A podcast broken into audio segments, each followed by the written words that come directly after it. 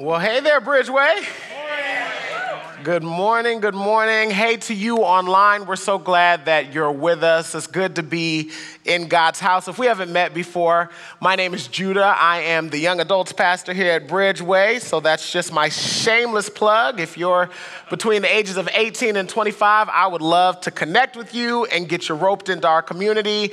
Uh, I'm not bragging when I say we have the best young adults program in the country, uh, and we would love for you to be a part of that if you're in that age group.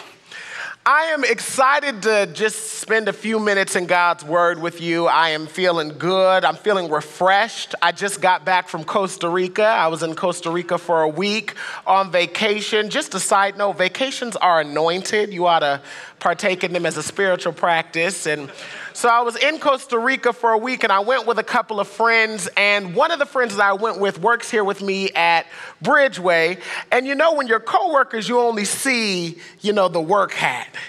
And so when we were there, as, as we were coming back, I asked, I asked her, I said, What did you learn about me over this trip that you didn't know before? And she kind of chuckled and said, I learned that you were telling the truth when you said you were an introvert. Most people don't believe me when I tell them I'm an introvert just because I have a really big personality and I'm really good at pretending to be comfortable on stage.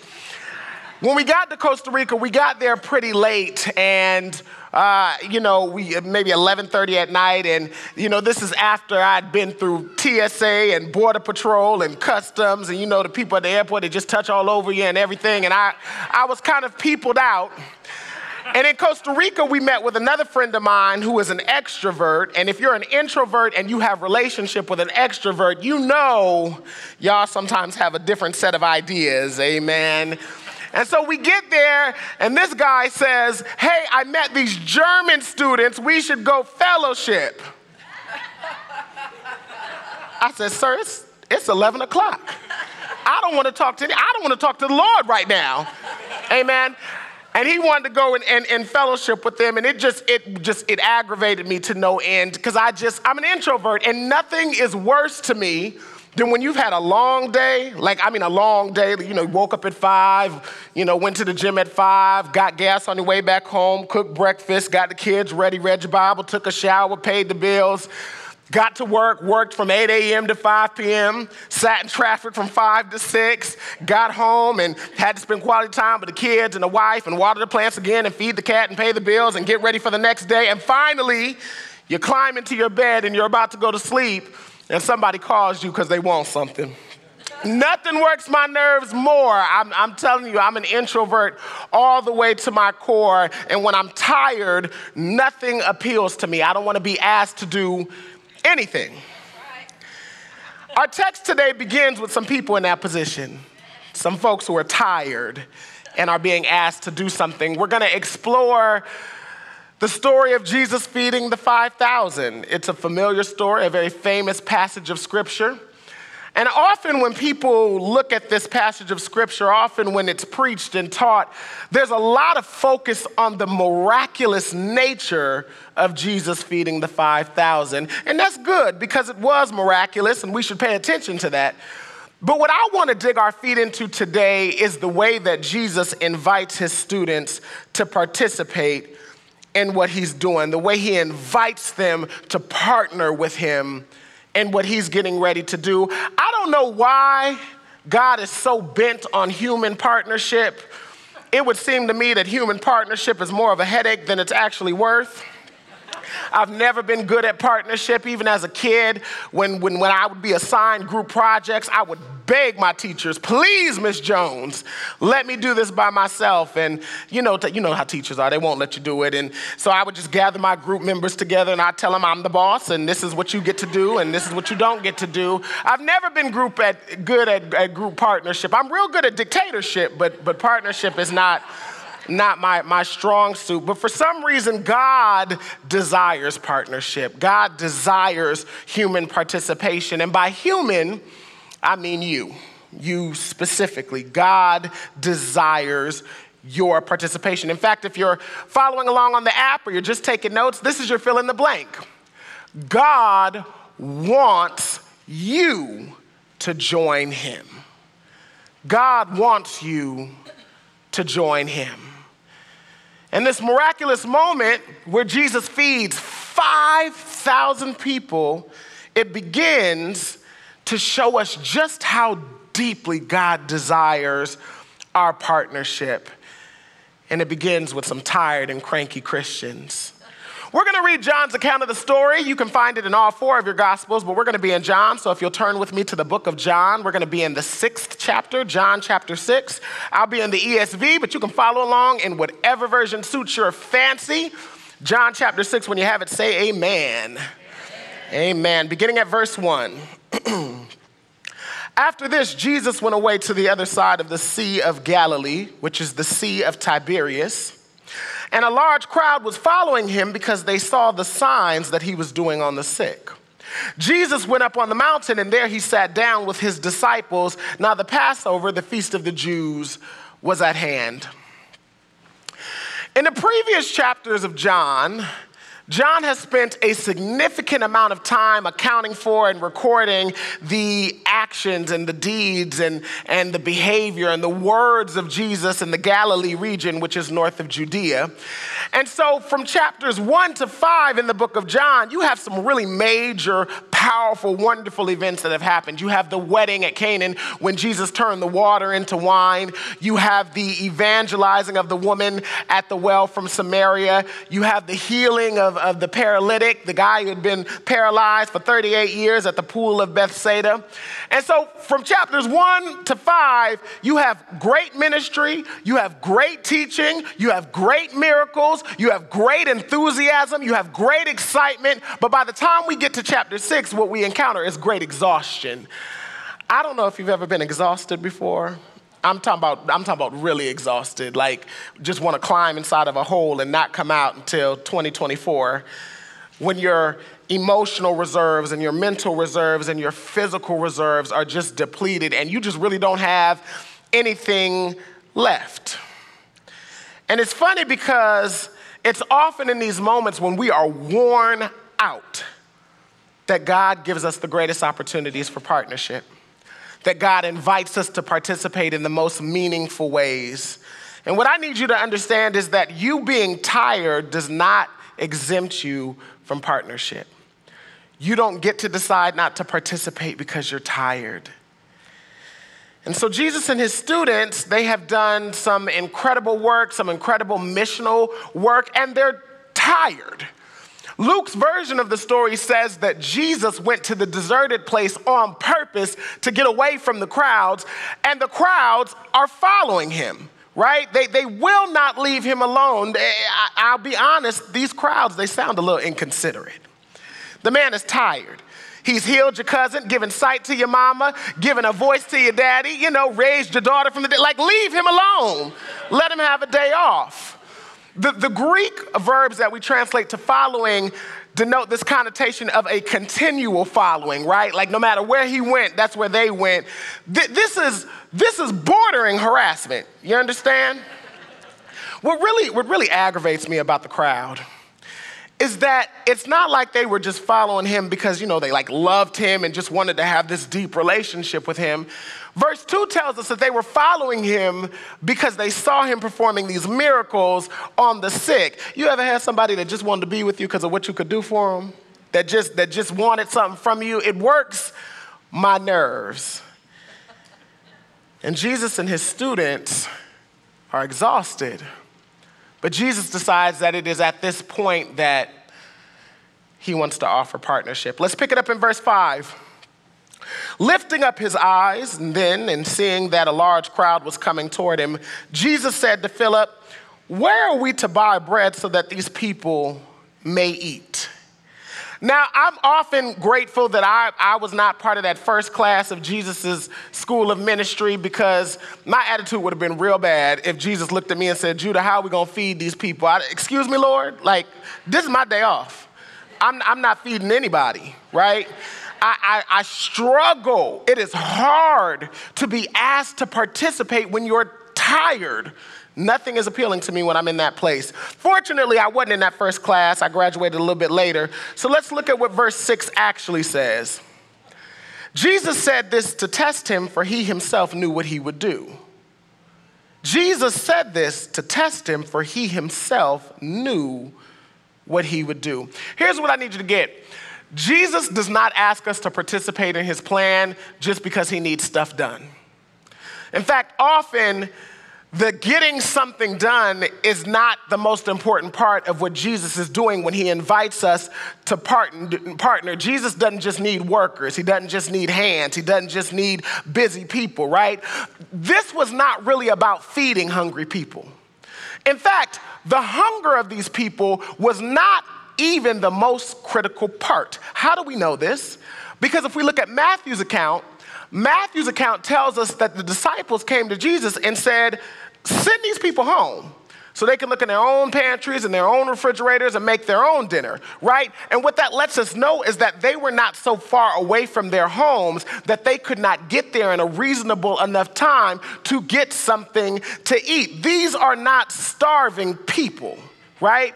They're hungry but these aren't the children from the commercial, you know, that look like if they don't if they don't eat by the end of the commercial, they're gonna die, right? These are just hungry people. In some of the other accounts of this story, uh, it, it, they say that they had spent the whole day listening to Jesus teach, right? So eight hours, maybe 12 hours. If you don't eat for eight or 12 hours, you're gonna be hungry, you know, look cranky. Maybe your attitude is bad, but you're not gonna die, right? And this is really important for us to understand because we're about to see Jesus do the miraculous for a non critical situation. And a lot of times we only expect and believe in the miraculous and in the power of God for dire situations. And if somebody isn't on their deathbed, and if it's not the most extreme situations, we don't believe and expect for miracles. But I want to be clear miracles are not simply God's response to crisis. Miracles are just how God is, they're just how He operates, they're just His personality. Everything God does is miraculous. And I want us to start opening opening our eyes and be looking for and expecting and believing for miracles, even when the situations are not dire.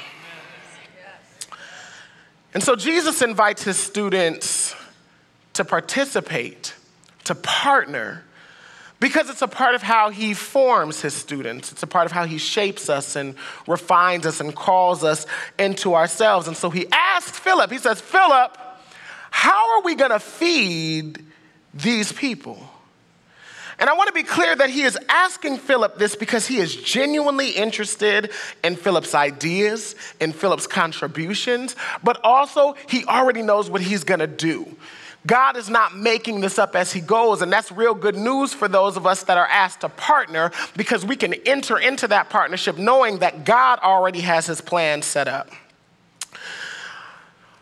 All right, let's see. Where are my where are my realists, my rationalists, my pragmatists, my uh-huh, my, my, my people who like to study and make sure everything is together and lined up, my people who, who, who like to make sure that we have all the pieces. I'm, I'm calling you out because uh, Philip, one of Jesus' students, he's in your camp.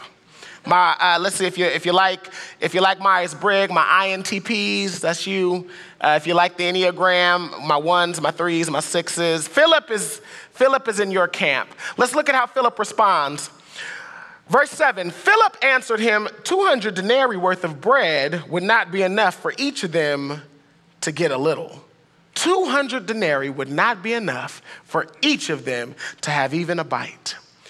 Now, this is normally the, the time in the, in the group meeting, you know, in the board meeting, where the optimists and the, the dreamers and the sevens, they come out ready to fight, right?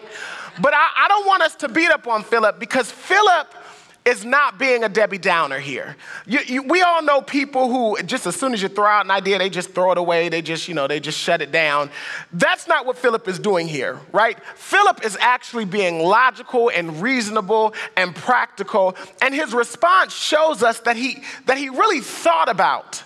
He really processed what Jesus had asked him to do. Jesus says, Philip, how are we going to feed these people? So Philip starts thinking about it. All right, how do we get this done? Come here, Judas. Um, Judas, you're the bookkeeper. How much money do we have in the money bag? 200 denarii. All right, let's calculate 200 denarii, see how much bread we can get. Okay, and how many people are there in this space. All right, y'all go count that side. Matthew, James, you go count that side. How many people do we have? Okay, we have 5,000 5,000 people are in here. But, but 5,000 only counts the men. That doesn't count the women and the children. So, and how much money did you say we have, Judas? Lord, I'm afraid we can't do this. I'm afraid this is just not possible, Lord. We just, we don't have the resources. We just don't have them. It, it, it's just not in the bank. We don't have the resources to buy enough bread to feed all these people. And Lord, even if, even if somehow we found all the money, if we liquidated all the stocks, if we sold all the bonds, if we did a donkey wash fundraiser, if we won the Jerusalem Powerball, like even if we even if we found all the money, right? Lord, where are we going to find a bakery that already has 5,000 Hawaiian rolls ready for us to give to the people, right? Like that, like where, how are we going to, if we had called last week and maybe ordered ahead of time, maybe we could get this, get, get this done. But we, we're not going to be able to do this. And Lord, I mean, even if, even if we found the money, even if we found, if we found five bakeries within walking distance that had a thousand rolls each and we somehow were able to transport them all here, Lord, It's only 12 of us. 12 staff members is not enough to cater a dinner for 5,000 people by 6 p.m. I really, I really, I really understand Philip's position. I mean, I work at a church that's very big but has a very small staff. That's why the same people you see up here preaching, you'll see working the coffee machine, you'll see stacking chairs, you'll see sweeping floors. We have a small staff. I know what it is to have a big project with a small a small staff. I know what it is to work with somebody, to work for somebody who has big vision and big dreams. I remember the first time I got to read Pastor Lance's vision documents for the next 10 to 15 years. He's, he's up at Hume, so I can talk about him. I read those documents, y'all. I said, Pastor Lance, we're gonna do what? I almost resigned. I said, The Lord told you what? Is he bringing like 40 new steps? Like, how are we gonna get this done? I know what it is to work for somebody who has big vision. So I want to be clear. I'm not beating up on Philip for his response. I get it. And sometimes, sometimes when people talk about the miraculous and they talk about God making the impossible possible, they talk like we should completely divorce ourselves from reason and from logic and from practicality. Uh, reason and miracles are not mutually exclusive, right? The Bible tells you that a wise man prepares for what's coming. The Bible tells us to count the cost before you launch into a big project. But here's where Philip made his mistake. When you are counting the cost, when you are counting the resources, when you are counting the money and the bread and the ovens and the hands and all the things, don't forget to count Jesus. As a believer, Jesus is now a part of our equation. And when Jesus is a variable in your equation, your math changes. All of a sudden, things are different than they would have been without Jesus. As a believer, I cannot just think in terms of money and resources and skills and people. I have to get good at doing God math. And the way we do God math is we remember that J in our equation that J that changes everything. What's really cool to me is that we're not asked to do this from like a, a, stupid place.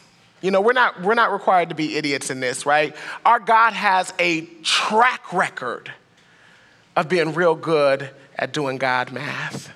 Our God really likes to show out. I mean, that's just who He is. By our standards, our God doesn't do anything in the simple, normal, straightforward, easy way, right? I'll remind you, it was our God that when Israel was up against the Red Sea with Egypt at their back getting ready to kill them, he could have just sent a boat. That would have been, I think, the most easy and practical thing, you know, just have the Titanic just pull on up and just load the people. Get on, y'all. Come on, Egypt is coming. Hurry up. Right? But it is our God who would say, No, I will open the seas so that you can reach your freedom. I will make you walk across on dry ground. The Bible says the ground wasn't even wet.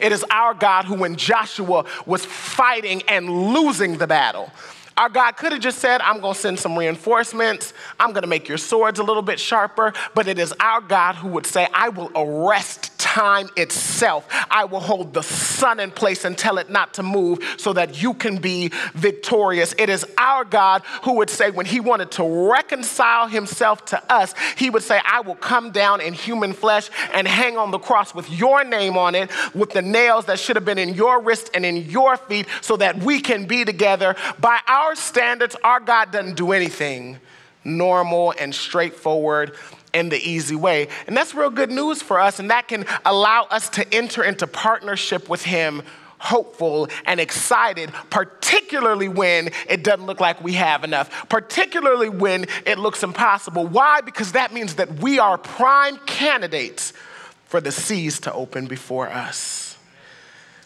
God calls us into partnerships where we don't have enough on purpose. It's not an accident that you don't have enough to do what God has asked you to do by yourself. Because if you could do it by yourself, it wouldn't be a partnership. That would be a sole proprietorship. God is not calling you to a sole proprietorship relationship with Him, He's calling you to a partnership. And so Jesus says to Philip, Philip, how are we going to feed these people? And Philip says, Lord, we can't. But I want to look at Andrew's response. Andrew is another one of Jesus' disciples, and he has another response. Let's pick it up in verse 8. One of his disciples, Simon, uh, uh, sorry, one of his disciples, Andrew, Simon Peter's brother, said to him, There's a boy here who has five barley loaves and two fish, but what are they for so many? You know, I really, I really love this, this little detail, this, this moment between Andrew and Jesus. Because it shows that while Andrew also was unclear about how we were going to get this done, Andrew did what he was supposed to do, which was to evangelize. This is an example of evangelism. And often when we think about evangelism, we think big scale evangelism. We think big signs, big billboards, big band, dynamic preaching, big conference. We think real big scale with our evangelism. And that's okay, that has its place in the world, right? But ultimately, evangelism boils down simply to introducing somebody to Jesus. And really, that's all Andrew did. When you read the New Testament, Andrew doesn't have a whole lot of big, fancy, exciting episodes, right? All Andrew was really good at was introducing people to Jesus. And so often he is kind of overshadowed by other disciples, right? We talk a lot about Peter and how Peter built the New Testament church and how we, we exist today because of Peter and his big personality and his dynamic preaching. But we forget that it was Simon who introduced Peter to Jesus. If you go all the way back to John, in the first chapter of John, in the 40th verse, you'll read these words One of the two who heard John speak and followed him was Andrew, Simon Peter's brother. He first found his own brother, Simon, and said to him, We have found the Messiah, which is translated to the Christ, and he brought him to Jesus. This is, this is, what, this is what Andrew did. Andrew introduced people to Jesus. And because Andrew introduced Peter to Jesus, Bridgeway Christian Church exists today. And because we see Andrew do that again with this little boy with the fish and the loaves, 5,000 people ate. This is why you cannot exempt yourself from evangelism. This is why you cannot look at evangelism as somebody else's job. There are people that you are supposed to introduce to Jesus, and you don't know what kind of miracles and signs and wonders and blessings God has stored up in the people that you are supposed to introduce to Jesus. This is why everyone has to participate. This is why everyone has to, has to do their part. We all have to play our role.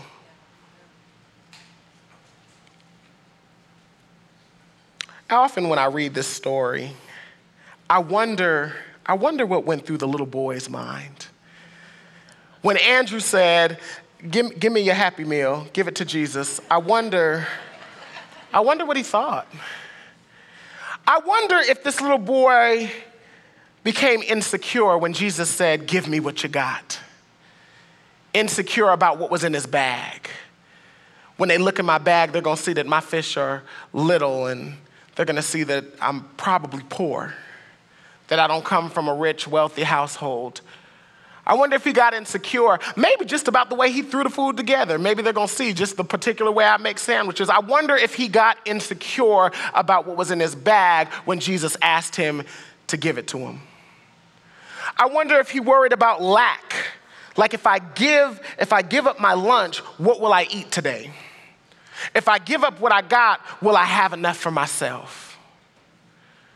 I wonder if this little boy worried about judgment. What will my mama say if she finds out that I gave up my lunch?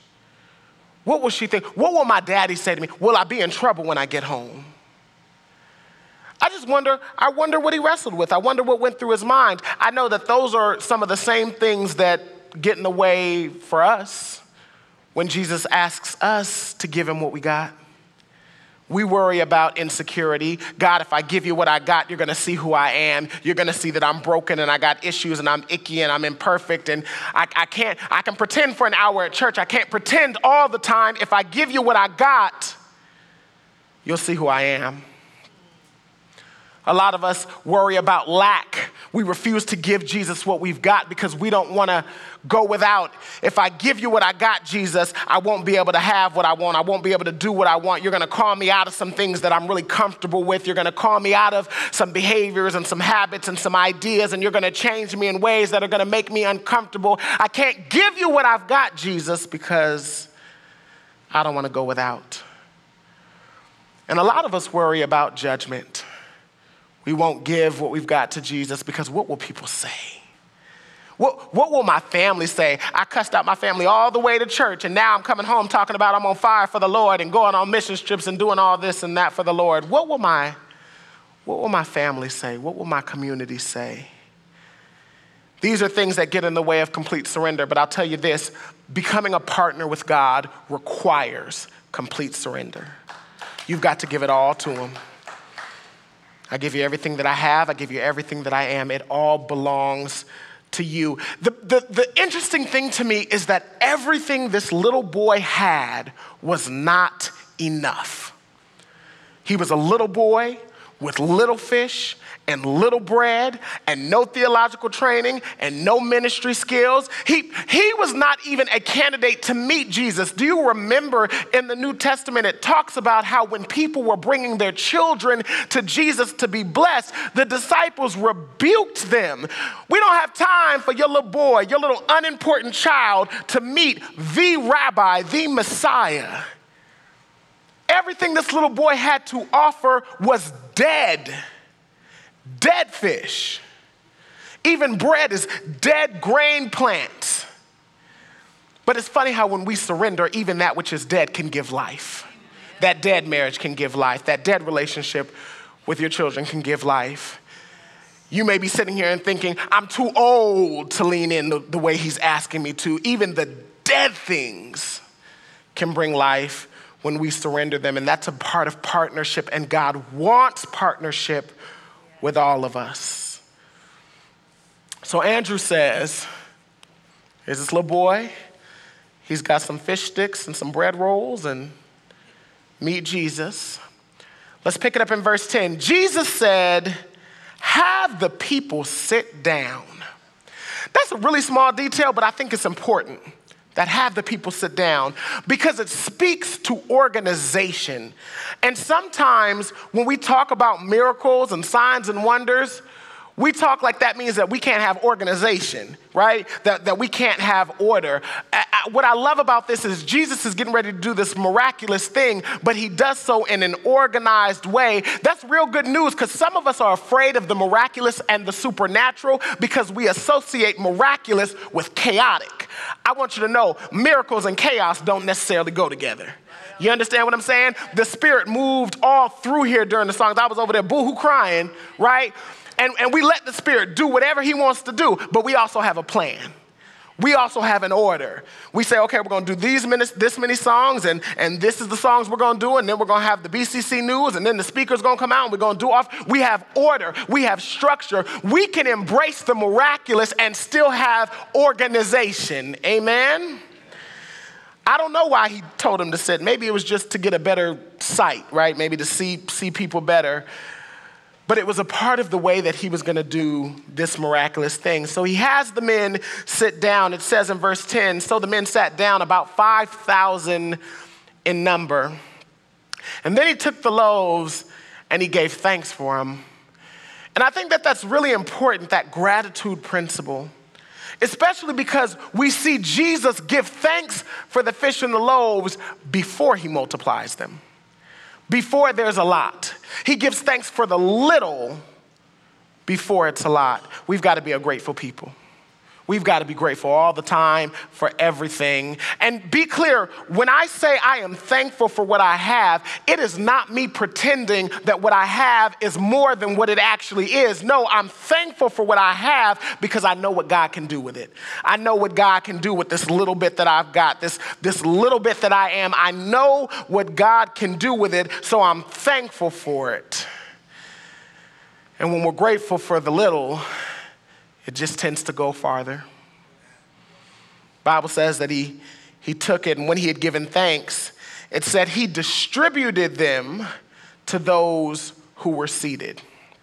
Who did he distribute these loaves to? Let's read it again. He distributed them to those who were seated.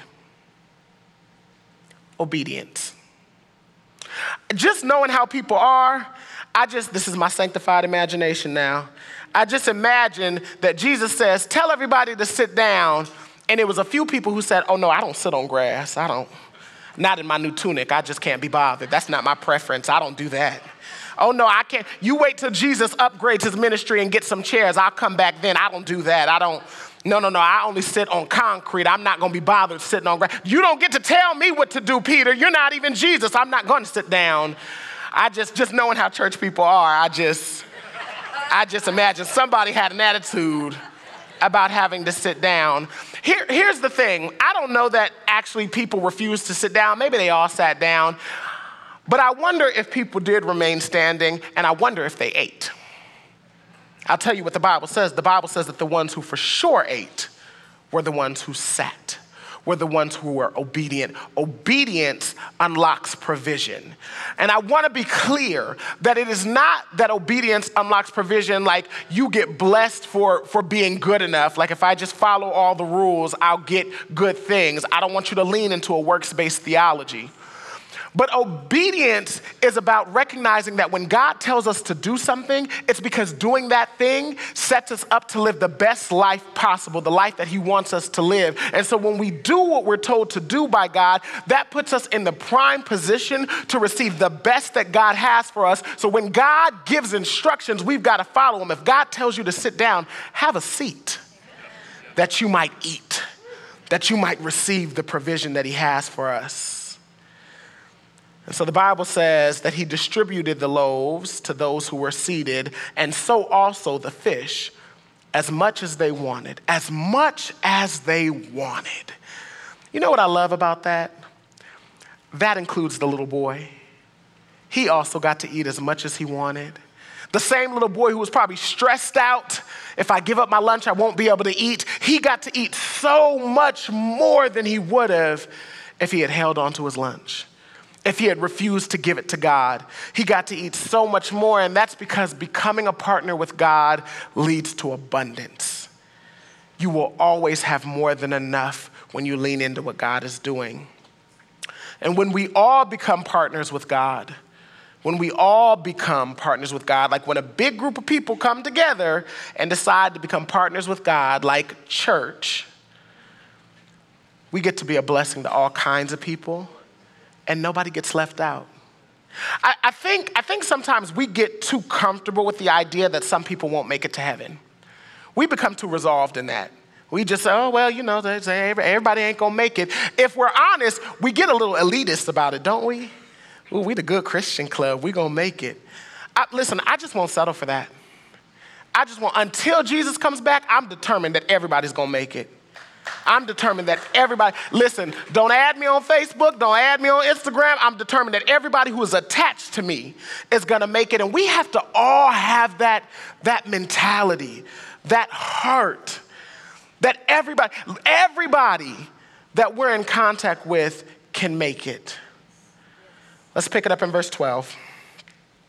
And when they had eaten their fill, he told the disciples, Gather up the leftover fragments that nothing may be lost. And so they gathered them up and filled the 12 baskets with fragments from the five barley loaves left by those who had eaten. Uh, that's God math for you. That's partnership. That even the fragments, even the leftovers, even the broken pieces can be satisfying. With God, even the broken things can be that broken marriage, even the broken things, broken relationships, even the broken things broken bodies. Some of us think that we cannot partner with God because of ailments and physical issues and challenges, but with God, even the broken things can be satisfying. And here's the truth partnership with God is satisfying. In fact, it is the most satisfying thing. Without partnership with God, you won't be satisfied. You can be the CEO of your company, have risen to the top of your field, and you won't be fully satisfied. You can be in a marriage for 30 and 40 years and be unsatisfied in your marriage. You can have a bank account that's wide and deep and long and be suicidal, in part because you will not partner with God in all the areas of your life. And whatever area you withhold from partnership with God, will not be nearly as satisfying until you and your spouse say, Hey, we're in a partnership with God until you let God partner with you in your career, partner with you in your resources, partner with you in your activities and your timeline, none of these things will be as satisfying as they are meant to be. God calls us into partnership in our whole life. Let's finish with verses 14 through 15. When the people saw the sign that he had done, they said, This is indeed the prophet who is to come into the world. And perceiving that they were about to come and take Jesus by force to make him king, Jesus withdrew again to the mountain by himself. You know, this text is always preached as a really encouraging one. It's always, you know, used to really excite people about miracles and signs and wonders. But if I'm honest, for me, it's actually a really sad text. It's sad because these people had just witnessed Jesus do one of the most miraculous things he has ever recorded having done. And they missed the point. The text says that when they saw what he had done, that they wanted to make him king. That wasn't about worship, that was about power. That was about control. That was about elevating their lives in ways that made them feel good. They missed the point. And you know, a lot of churches and Christians get themselves into trouble because we make power the centerpiece of our partnership. We make the signs and the wonders and the supernatural the centerpiece of our partnership. No, the centerpiece of our partnership is not power, it's the person. These miracles that Jesus did were meant to point to who he is, the Messiah. They thought he was just a prophet. They missed it. And some of us have got to move out of that mindset of coming to church just because we want power, just because we want healing, just because we want to see miracles. There's nothing wrong with wanting to see miracles but the miracles are the outgrowth, are the byproduct of the relationship that we come here to develop. We come here for the relationship. I come here because I want to meet the person, and the byproduct, the birth of that relationship is that I get to receive healing, and I get to receive miracles, and I get to receive deliverance, and I get to cast out things that are not like God. But that is not the centerpiece. The centerpiece is the person of Jesus. So I just want to invite you into partnership today. I want you to join the firm. You might have been walking with Jesus for a long time, or you might have just met him today. And maybe it's not, it's not your whole life, but maybe there's a part of your life that you've been hoarding that you have refused to open up and partner with God in. Maybe you're in a season where God is calling you into new partnership, where God is saying, Hey, I got some things I want you to do. I got some things I want you to let go of. I got some things I want you to pick up, and I got some things I want you to put down. And it is scary, and you are worried, and you are trying to pull away. I want to invite you to lean all the way in to partnership with God. Partnership is simply an agreement to cooperate toward a common goal. It is an agreement to cooperate toward the common goal. How do I do that, Pastor? I'm so glad you asked, Pastor Dylan. Partnership requires two things surrender and agreement. I surrender my life and I agree to what you want to do with it, Lord. I surrender my gifts and I agree to what you want to do with them, Lord. I surrender my time and I agree to what you want to do with it, Lord. I surrender I surrender my agenda and I agree to what you want to do with it, Lord. I surrender my timeline and I agree to what you want to do with it, Lord. I surrender my resources and I agree to what you want to do with it, Lord. I surrender my positions as, as a husband, as a father, as an uncle, as a church member. I surrender and I agree. That's all partnership requires of you. What do you need to surrender and where do you need to agree? Search your heart. What do you need to surrender and where do you need to agree? Because I promise you, your surrender and your agreement, your partnership with God, will allow you to see 5,000 fed and to eat and be satisfied yourself. Can I pray for you? Let's pray. Father God, we agree and we surrender corporately as a body, but also individually as people who are very diverse and complex and nuanced and complicated and challenging. Lord, we surrender and we agree. We surrender our whole selves and everything that we have, and we agree with your plan and your will and your timeline. Whatever you want to do, Lord, do it. Lord, we say this with, with a little bit of trepidation because it's actually really, really hard to surrender and agree. God, I want to do what I want to do. But I acknowledge that your way is better. And I acknowledge that I need your help in surrendering and agreeing. And what I'm thankful for, Lord, is that you are willing to help me, that you are willing to walk with me, that you are willing to carry me, that I don't have to do it by myself, and that you're not angry with me or disappointed in me when I fall short. Father, I lift up my friends who are, who are in this journey with me and who are trying to surrender and agree. And I just pray that you would give us what we need to do that the courage and the strength that you would expand the faith in our hearts, that we can truly trust you enough to do this. Father, we want to be your partners. We need you as a partner in our lives.